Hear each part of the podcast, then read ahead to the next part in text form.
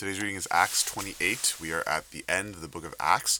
Paul uh, and his entourage, uh, which we are pretty sure includes Luke here, um, they are uh, at Malta uh, and they are greeted by the native people there. And Paul has this miraculous encounter.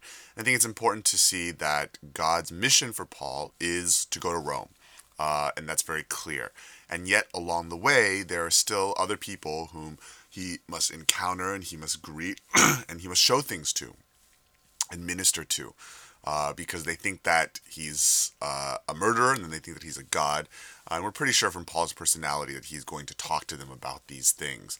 Uh, and in fact, he's going to stay then with the chief man of the island, Publius, uh, verse 11 says, for three months for three months. Now, you know, sometimes God delays our plans and we think that, you know, He's just holding us back. But I believe that every time God delays us or diverts us or detours us, there's a reason. And there's people that maybe even just for a moment uh, we need to um, to see. Then he f- sets sail. He gets to Italy. Uh, he goes to Puteolio, Puteoli, Puteol, whatever, um, verse 13. Uh, and I think cool uh, there is in verse 14, they found brothers. Um, Paul has never been this far out. as far as we know, uh, none of the other apostles have been this far out. And yet, here they find people who are brothers. And this is really the growth of the church. You know, this is the encouragement of the church. Uh, I was doing a Bible study yesterday, and afterwards, some uh, random lady sitting in a booth next to us, you know, just said, Hey, yeah, good job, right? I'm glad that you're doing Bible study. Um, and yeah, this is part of the encouragement that we are not alone. Um, like Elijah, um, when he fled from Jezebel, he thought, I'm the only one left. And God was like, No, you're not. Um, we are not alone in our endeavors. So they get to Rome. He calls the leaders of the Jews because, again, the gospel uh, is always proclaimed to the Jews first. And um, he gets them together. They have no idea what's going on. Uh, so while the message of Jesus has spread this far, um, the Jewish people from Jerusalem and from Caesarea, they haven't even so much as sent a letter yet, uh, even though it has taken Paul an awfully long time to get here.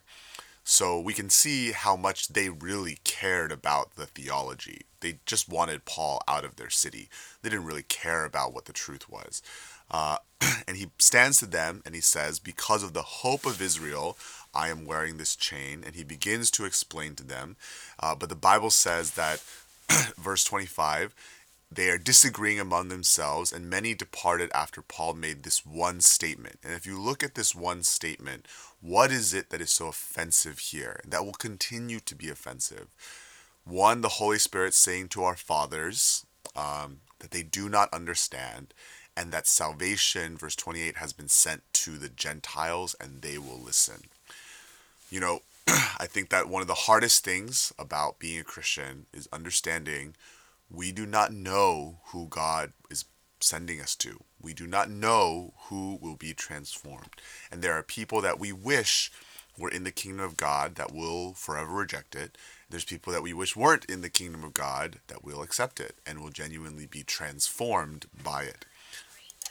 The end of Acts uh, is somewhat abrupt. He lives there two whole years at his own expense, but still welcoming all who came to him and proclaiming without hindrance. So we as um, historically, uh, he's proclaiming it in Rome. He's waiting for trial, so he's not yet imprisoned. He'll be imprisoned later by Nero.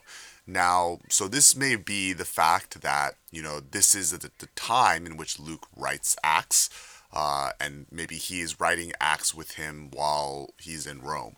Um, or, right, it may be that uh, this is where God chooses to end the story. You know, not with Paul's beheading, not with what seems to be the obstacles to the gospel, but to remind us that whatever those obstacles may be, God is still giving us the Holy Spirit to proclaim Jesus in boldness. And yeah, um, the book of Acts, the Acts of the Apostles, or uh, for me, I like to say the Acts of the Holy Spirit through the Apostles. Uh, this is where it ends, and it ends with us being a part of that last statement in verse 31. And I hope that we see it very much as uh, a vision statement for us as individuals, for us as a church, and for what God is trying to do.